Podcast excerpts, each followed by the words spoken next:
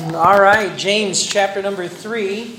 Sakla tayo ng James chapter 3 and verse number 7 at saka verse number 8. Dalawang verses ang titingnan natin ng maayos this afternoon. James chapter 3 and verse number 7 and 8. At again, ang paksa ng uh, chapter 3 ay mainly about speech, being careful in our speech, speaking as a Christian. We receive the word of truth, we live the word of truth, and when you practice the word of truth, it comes out in your speech, it comes out in your tongue. And so, James chapter 3 is living faith or pure religion exercise or applied, page 1045 sa sample Bible natin, 1045. But James chapter 3, verse 7 and 8, the Bible says this, uh, For every kind of beasts and of birds and of serpents and of things in the sea is tamed and hath been tamed of mankind. Verse 8, But the tongue can no man tame. It is an unruly evil full of deadly poison. So kung mga nakaraang message na pag-aralan natin ang halaga ng pagtimpi ng dila, uh, eto naman this Sunday, makikita natin imposible na i-control ang dila sa pamamagitan ng kapangyarihan ng laman. No man can tame, the Bible says. So tingnan natin kung ano yung mga lessons na ito. And uh, let's pray and ask God to help them. Father in heaven, Lord, we come before you in the name of Jesus Christ. And as we look into the Word of God, I pray that we as believers would uh, be encouraged by the Word of God, we'd be convicted by the Holy Spirit of God, and that we would surrender our lives to you, Lord, as the only way to be able to bring into subjection into the power of Christ, this unruly member, this unruly evil in our members, Lord, the tongue. And so, Lord, we're learning how to tame the tongue. Help us to use the tongue for good and for edification and for uh, something to bless people instead of blast, blasting people. We ask your hand of blessing upon us, Lord. In Jesus' name we pray. Amen and amen. So ay pinakita ni Pastor James na ang dila ay maaaring maimpluwensyahan ng mundo, ng laman, at ng Diablo. Yan ang pinag-aralan natin last Sunday. so, um, ngayon, makikita natin ang kahirapan ng, ng pagkontrol ng dila. Yes, ng mananampalataya. So even though you are saved and born again and a Christian, baptized member of Mount Zion Baptist Mission. Uh, we're assembled here, an assembly of baptized disciples. Even though you are born again and saved, you, know, by the way, we're not saved because of church membership. We are saved because we are joined in faith to the Lord Jesus Christ. So wag, na, wag, wag nating baliktaran. Hindi tayo ligtas dahil member tayo ng church.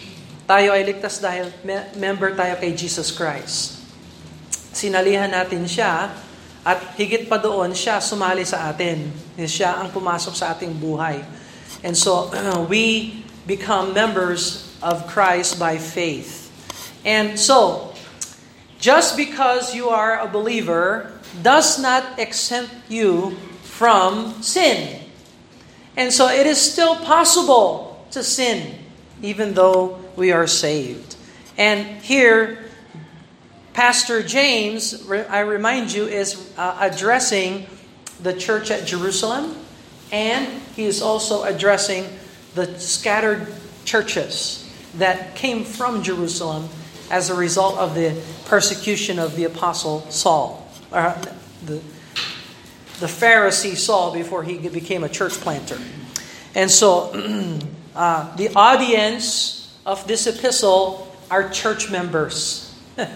And so he's warning the church member in verse number 1, My brethren, be not many masters. Ah? Uh, wag, wag nating asahan na tumayo tayo sa pulpito at mangaral ng salita ng Diyos. Dahil doble ang uh, judgment na ipapatong sa lahat ng mga pastor, sa lahat ng mga preachers. Kesa sa, sa lahat ng mga nagtuturo. Sunday school teachers included. Nanay, tatay included. Na nagtuturo ng salita ng Diyos sa kanilang tahanan. Kapatid na nagtuturo ng salita ng Diyos sa tahanan. Anybody who's teaching the Word of God uh, is, uh, is in danger. Danger of judgment. And sa palagay ninyo, pababayaan pa tayo ng demonyo? No. Lalo na kapag ikaw ang nangangaral ng salita ng Diyos. Lalo na kapag talagang pinag-aaralan mo ang salita ng Diyos para ituro. Malaki ang target ng demonyo sa mga mangangaral ng salita ng Diyos. And so, this message is a challenge, hindi lang para sa inyo na nakikinig, kundi talagang challenge para sa mga nangangaral ng salita ng Diyos at ginagamit ang dila. And so, double judgment for me. But anyway, uh, sa verse number 7, kaya i-control ng tao ang mga hayop. Look at verse number 7. For every kind of beasts, all different kinds of beasts, all kinds, every kind, this is the nature, all different types of animals, and of birds. You can tame birds. And of serpents. Ano yung serpents sa Tagalog? Ahas, pati pala ahas pwedeng i-train. Nakita na ba kayo ng ganon? Nag-train ng ahas? And of things in the sea. Ah, bumisita kami sa Ocean City sa Manila Bay. Ocean Manila, Ocean Manila. Nung kapanahonan, before the pandemic. At nakita namin doon yung seal. Is that seal? Yung seal. Tinuruan yung seal kung paano lumabas sa swimming pool, tapos lumapit sa tao at halikan siya. Seal.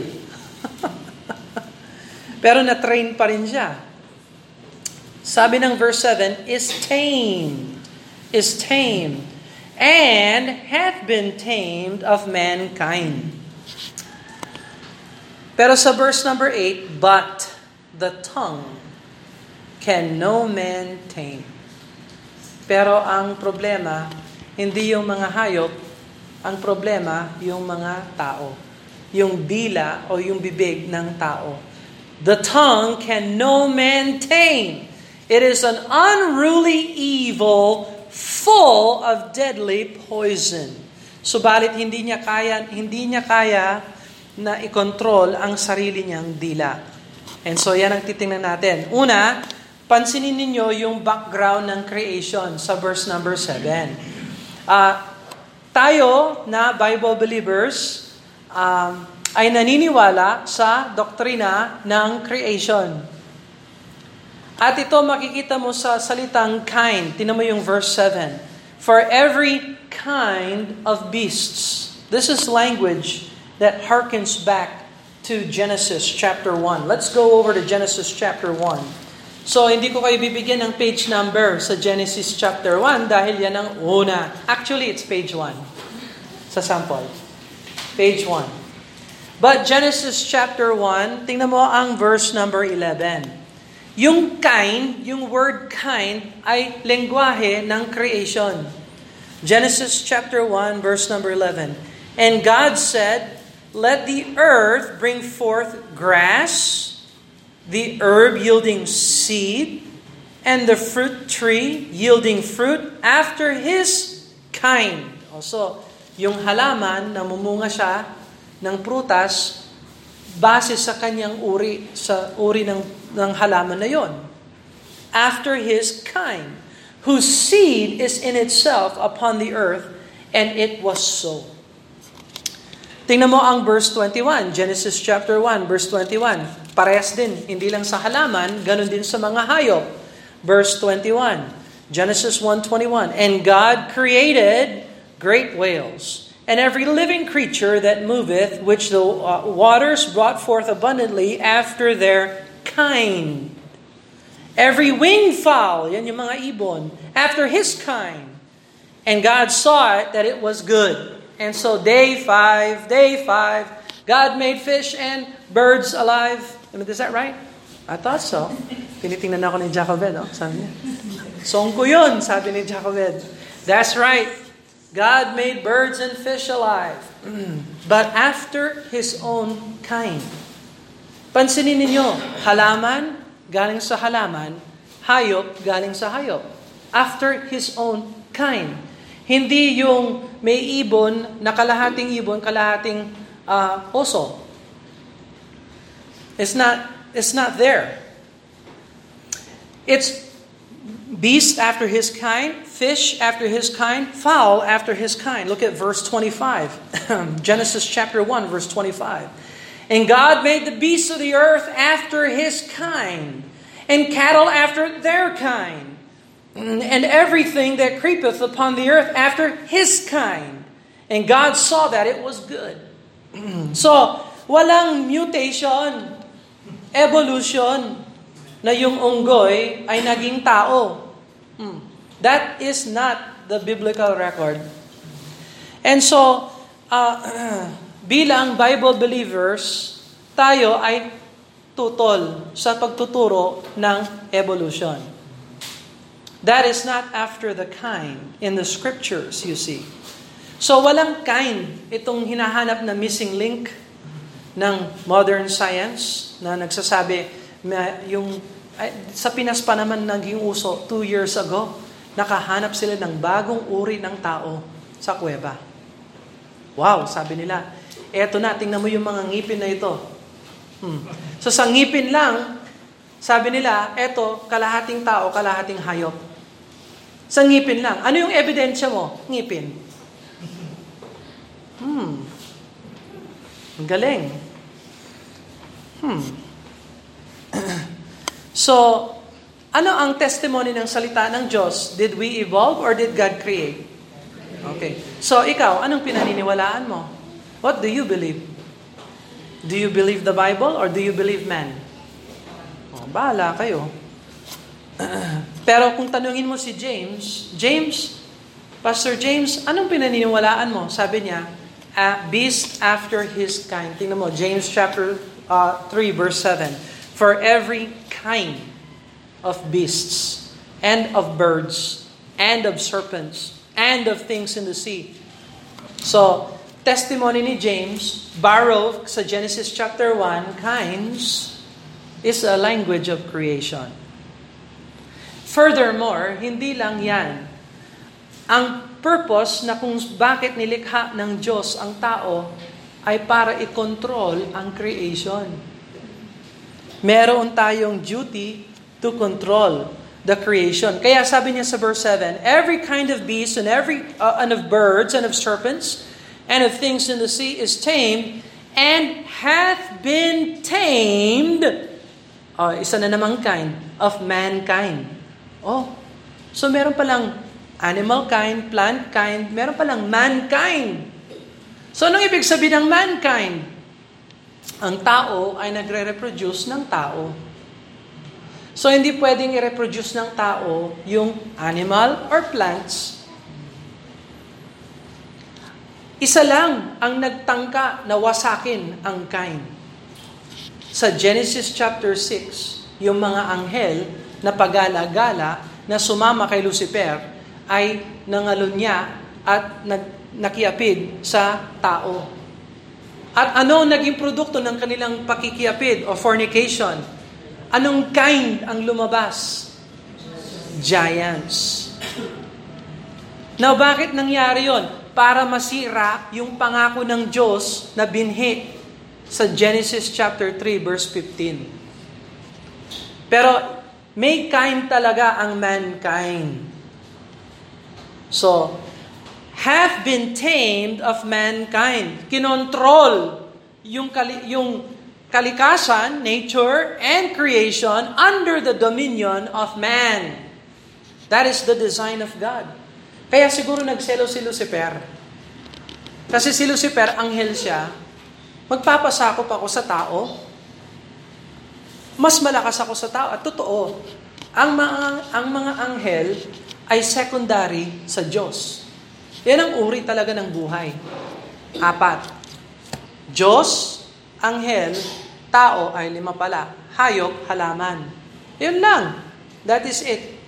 So, ang pinakamataas dyan, yung Diyos. Kasi wala siyang simula, wala siyang katapusan.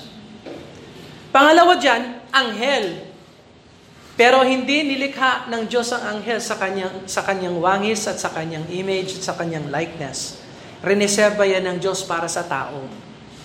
Kaya hindi tinanggap ni Lucifer yon. Biro mo, mas malakas ako sa tao, pampapasakop ako sa tao. Sino yan? What is man? That thou art mindful of him. I will ascend to the throne. Ako na lang ang magiging Diyos, sabi ni Lucifer. So ang ginawa ni Lucifer sa kapanahunan ni Noah, gaya ng pinag-aralan natin this morning, kaya yung buong daigdig napakasama kasi naghalo-halo yung binhi ng mga uh, ni Satanas sa binhi ng tao. Ang daming mga giants ng kapanahunan ni Noah. At yan ang testimony ng Genesis chapter 6. And there were many giants in those days because they were trying to destroy the seed promise of Genesis chapter 3 and verse 15. But man is to tame and to rule over creation. Tingnan mo ang Genesis chapter 1. Go back to Genesis chapter 1. Saan nakuha ni James yung idea that mankind tames fish and sea and serpents and animals? Nakuha niya yan sa Genesis chapter 1 kung saan din niya nakuha yung word kind. Sa Genesis chapter 1. Verse 26. Look at Genesis chapter 1 verse 26. And God said, Let us make man in our image, after our likeness. So lahat ng, sa lahat ng create ng Diyos, isa lang ang created in His image and in His likeness. And that is the man. That is man. Let me uh, read it one more time. Genesis 1:26. God said, "Let us make man in our image and our likeness, and let them have dominion over the fish of the sea, over the fowl of the air, over the cattle, over all the earth, over every creeping thing that creepeth upon the earth." So God created man in his own image, and in the image of God created he him, male and female. Yun ang dalawang gender. Male and female. That is the record of the scriptures. Male and female created He them. Oh, so kayo, naniniwala kayo na male and female lang ang create ng Diyos? Yeah.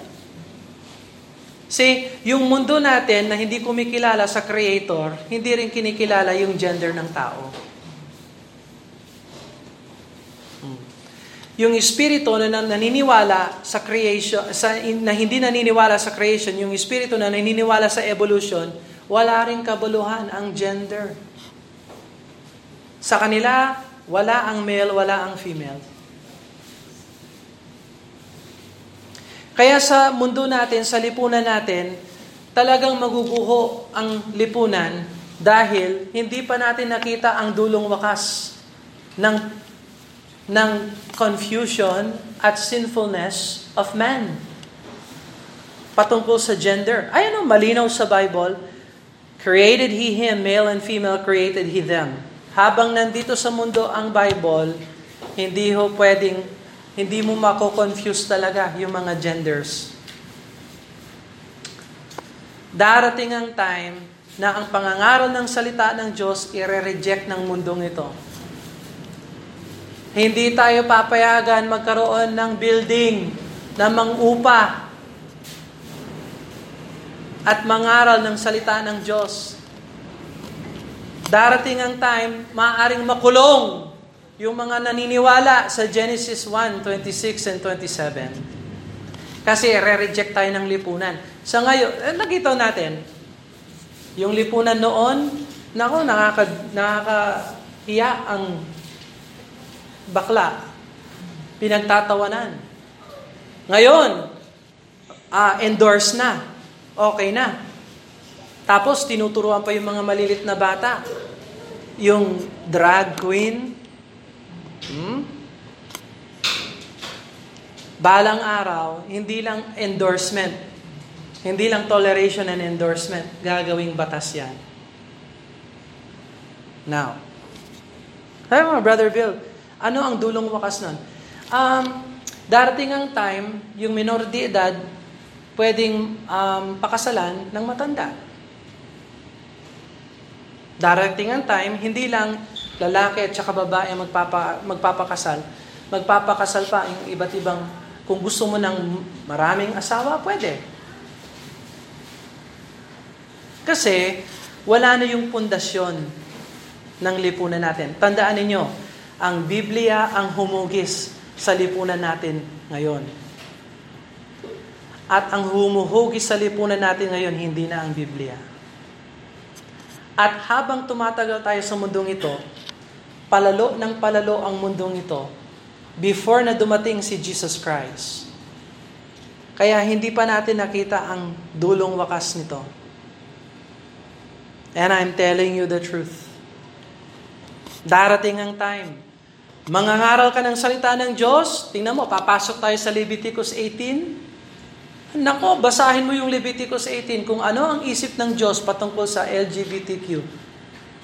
Lord, ano ang sa palagay mo ang LGBTQ? Basahin mo ang Leviticus 18. Basahin mo ang Genesis 1.27.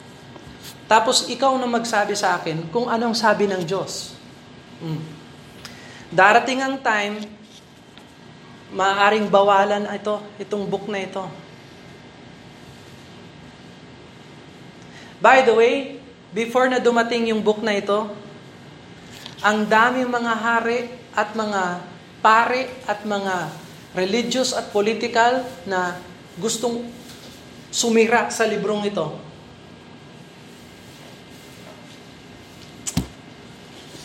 At babalik din tayo doon. So habang reject ng lipunan natin ang salita ng Diyos, magiging pabulok ng pabulok at padilim ng padilim ang mundong ito. Pero, I want you to be encouraged. Kasi pag talagang madilim na madilim ang mundo, yung mga may, may, may liwanag ng salita ng Diyos ay magiging mas maliwanag. Kasi may difference tayo. Hindi tayo su- sumasama sa daloy ng antikristong mundo. so, anyway, I just want to forewarn you si James ay tumatayo para sa Genesis 1. Ikaw, tatayo ka for Genesis 1? O baka meron kang ibang filosofiya? Hmm. Eh, Brother Bill, hindi ba natin tinatanggap yung mga LGBTQ? Hindi, mahal namin sila. Eh, may mga Sunday school nga bata tayo, LGBT. Hindi natin sila sinasaway. Hindi natin sinabi, huwag ka nang pumasok dito ha. Hindi, hindi, hindi ka namin tinatanggap ng ganyan. No, hindi yan ang attitude natin. Ang attitude natin, pasok kayo, tuturuan ka namin ng salita ng Diyos, nasa sayo kung tanggapin mo ang salita ng Diyos, mahal ka namin. Mahal ka namin. Magsisi ka, tanggapin si Jesus Christ para hindi ka mapunta sa impyerno. Walang difference katulad ng kahit sino. We will say the same thing, the same message, it doesn't change. Because yung sin ng isa, sin ng iba. Sin, iba't iba ang sins. But one thing for sure, yung nagsisi, alam niya yung pinagsisihan niya. And so, James believes in the creation, and so must we. We must believe in creation. Okay? So, examine your hearts. Examine your hearts. Do you believe the creation account of the scriptures? Do you believe that God made two genders? Is that so? Is that what you see in the Bible? Do you receive it or do you reject it? Hmm. So James believes in the creation. Ang gamit niya yung word tame. Tame. Balik tayo sa James chapter 3 verse number 7. Uh, for every kind of beast and of birds and of serpents, yan ang page 1045. 1045. For every kind of beasts and of birds and of serpents and of things in the sea is tamed, under control, tamed, tinuruan, restrained, control, all kinds of animals. Ito yung sinasabi ni James sa verse number 8. Kaya lang, ang hindi kayang i-control ng tao ay yung kanyang bibig, yung kanyang dila. Verse 8, But the tongue can no man tame. By the way, merong isang character sa aklat ni Mark na hindi kayang i-control ng tao. Alam niyo kung sino yon? Si Legion. Tingnan mo ang page 857 sa sample Bible. 857, Mark chapter 5. Go over to Mark chapter 5, page 857. Mark chapter 5 and verse number 4. Mark chapter 5 and verse number 4. Page 857. Mark 5, verse number 4. Pansinin niyo ang sabi dito, ah. Because that he had been often bound with fetters, ah, ito ah, ah sinaniban siya ng mga demonyo, tina, tin, tina, tinanikala siya, and the chains, and the chains had been plucked asunder by him.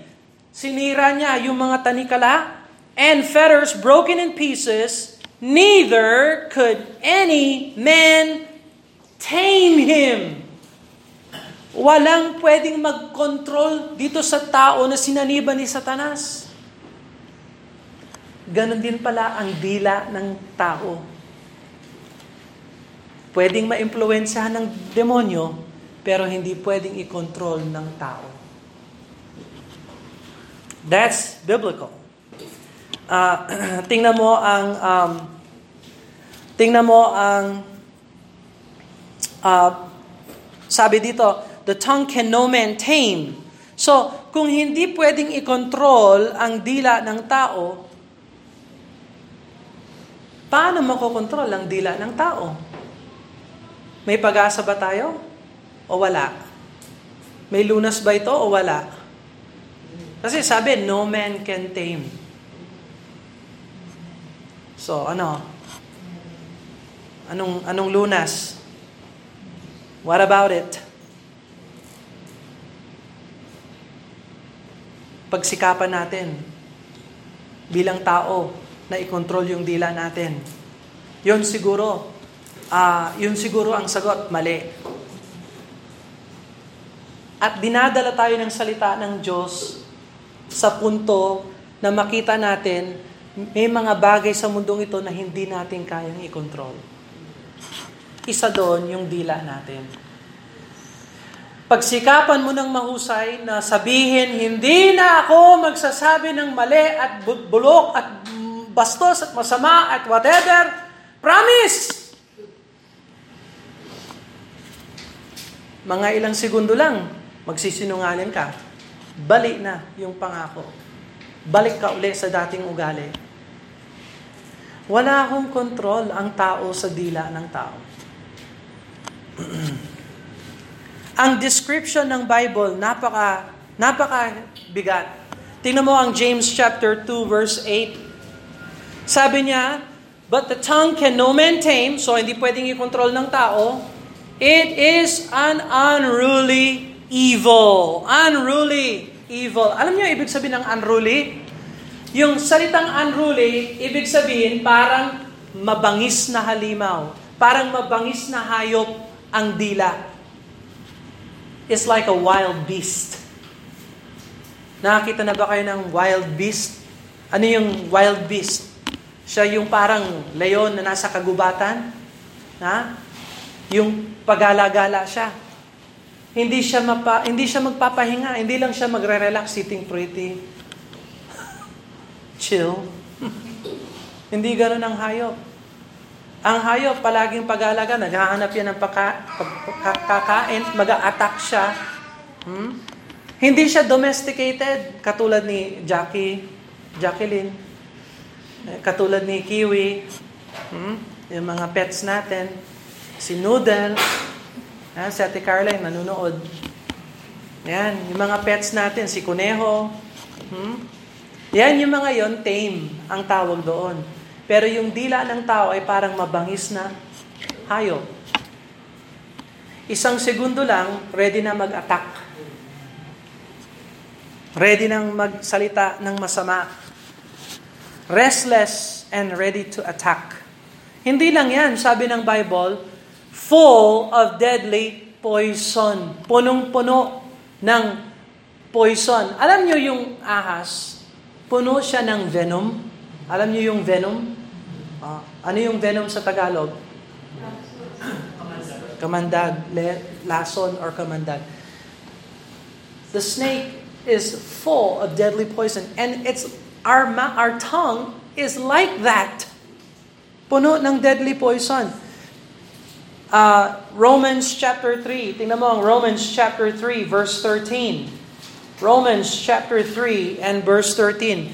Pag dinescribe ni Paul ang kaurian ng makasalanang tao. Romans chapter 3, uh, page 970 sa sample. 970 sa sample Bible. Romans chapter 3, pag dinescribe ni Apostle Paul ang taong makasalanan, ito yung description niya, verse 13. Romans chapter 3 verse 13, their throat is an open sepulcher. Parang bukas yung bibig nila, parang isang bukas na litmicho. Ooh.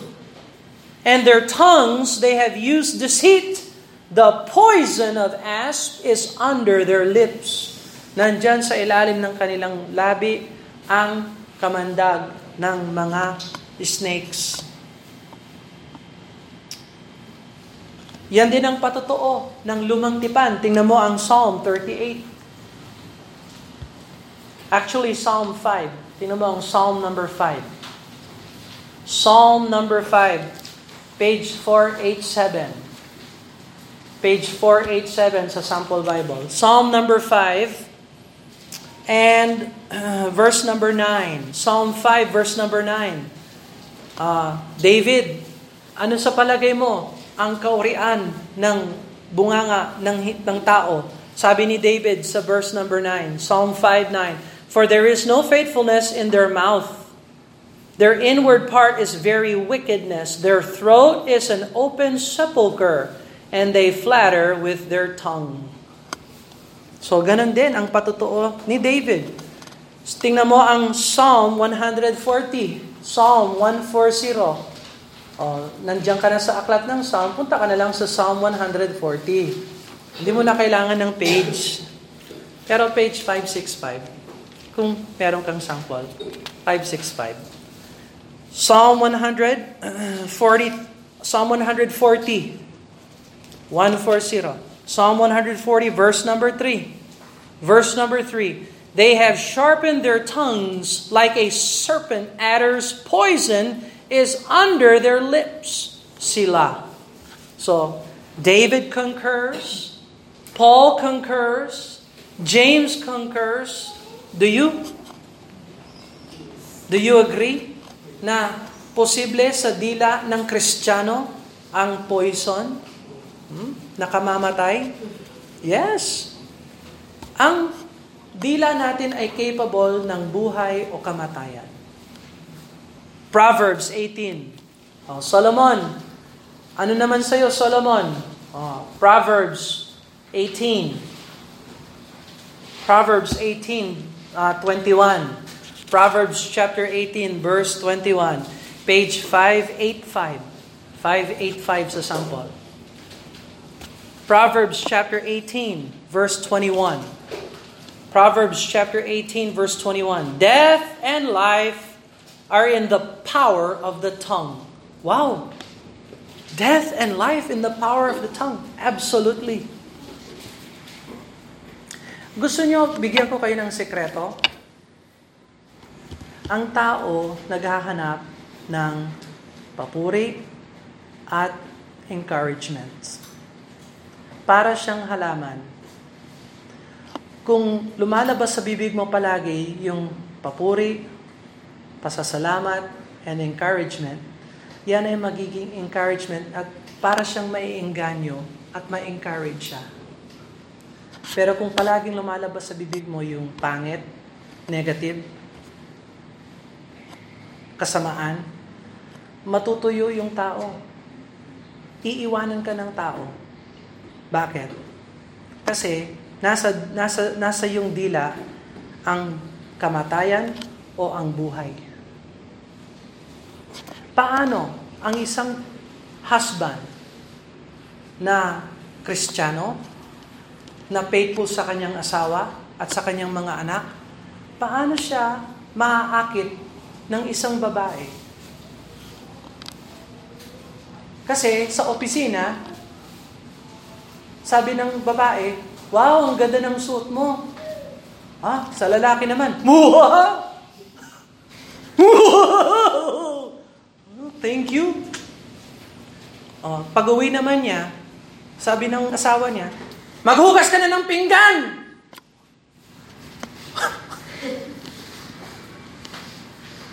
oh, pag balik ulit sa opisina, wow, ang ganda naman ng buhok mo. Oh, oh, syempre. Alam mo naman. Pag uwi naman sa bahay, no, I'm telling you the truth. Pag uwi naman sa bahay, yung asawa, Hoy! Eto yung ulam. Eh, wala, wala kang inuwi. Ayan. Asin. Yun ang itakol mo sa buhok mo. anyway. Uh, so, so, it is, in one sense, I understand kung bakit nawawasak yung pamilya. Kasi yung isa, puros praise ang sinasabi, yung isa, puros negative. Hulaan mo saan pupunta yung lalaki. Hulaan mo. You guess. Brother Bill, hindi tama na iwanan niya ang kanyang pamilya. I agree. Absolutely. Biblical. At kung member ka ng church, iwanan mo yung pamilya mo. Hindi ka na member ng church dito, I tell you that much. Pero paano niya nagawa na iwanan niya yung family niya? Kasi yung nagbibigay pansin sa kanya, yung unggoy sa office. Now, naalala ba ninyo si Princess Diana? Naalala niyo si Princess Diana? Yung mga millennials, wala kayong alam doon. Okay? yung asawa ni Princess Diana ay sumama, pinalitan si Princess Diana para sa isang Camellia, ang pangalan niya, Camellia. Nakita niyo na yung larawan ni Camellia? Para siyang camel. Hindi, biro lang. Sinong mas maganda? Si Diana o si Camellia? Si Diana. Pag hindi nyo pa nakita yung picture ni Diana, Napakaganda ni Diana. Pero bakit siya iniwan ng asawa niya? Para sa isang unggoy na katulad ni Camelia. Tingnan mo yung mukha ni Camelia. Para siyang camel talaga. Sorry. I'm just saying. Example lang. Paano mo iwanan yung magandang babae para dyan sa unggoy na yon? How? Kasi si Camelia, pag kinausap niya yung, yung, yung lalaki, praise palagi Si Diana, kahit na maganda siya, yung lumalabas sa bibig niya, bulok. Kaya iniwan siya. And I'm telling you the truth.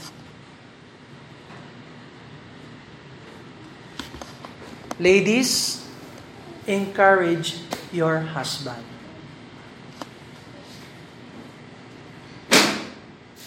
Kasi kung sino nag encourage sa kanya, he will be encouraged mabubuhay siya doon.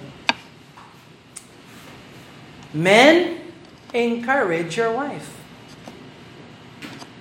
Encourage them. Show appreciation and thankfulness. If you want a good home, encourage your wife. Hmm. Children, gusto niyo maging maganda ang tahanan ninyo? matuto kayo na magsabi, Mom, Dad, I love you. Mom, Dad, thank you. Mom, Dad, I did my duty without you having to tell me. Ba, pag narinig yan ng tatay, I love you. Oh, no. halika nga dito. Anong gusto mo? Hmm, gusto ko maging presidente. Oh, sige. Pag lumaki ka, kakampanya ako para sa'yo. Ang taas naman ng ambisyon. I tell you, totoo, sa buhay, kung marunong ka na magsabi ng life, ang makikita mo talaga, life, it will come. Pero kung puros ka lang negative, negative, negative, negative, negative, negative, iiwanan ka talaga.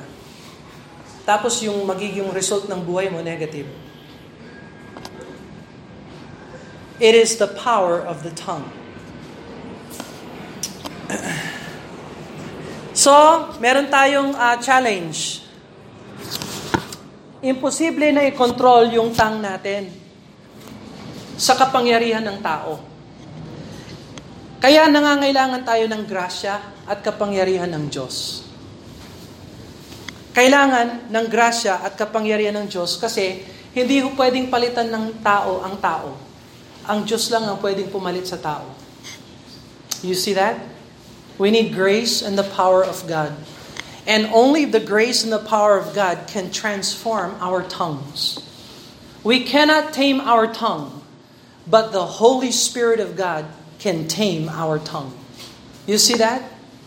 Hindi ka pwedeng palitan ng tao, pero pwede kang palitan ng kapangyarihan ng Diyos.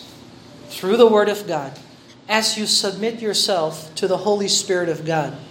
Kaya yung tao, alam mo kung sino yung mature at sino yung immature? Sa pamamagitan ng kanilang salita. You can test their maturity by what they say, how they speak. Hmm? so, can you control your tongue? No. Can the Holy Spirit control your tongue? Yes. So, kung yan lang makuha ninyo, that is everything. So nasa sa inyo, isosurrender ba ninyo yung bibig ninyo sa Panginoon para magsalita para sa Panginoon?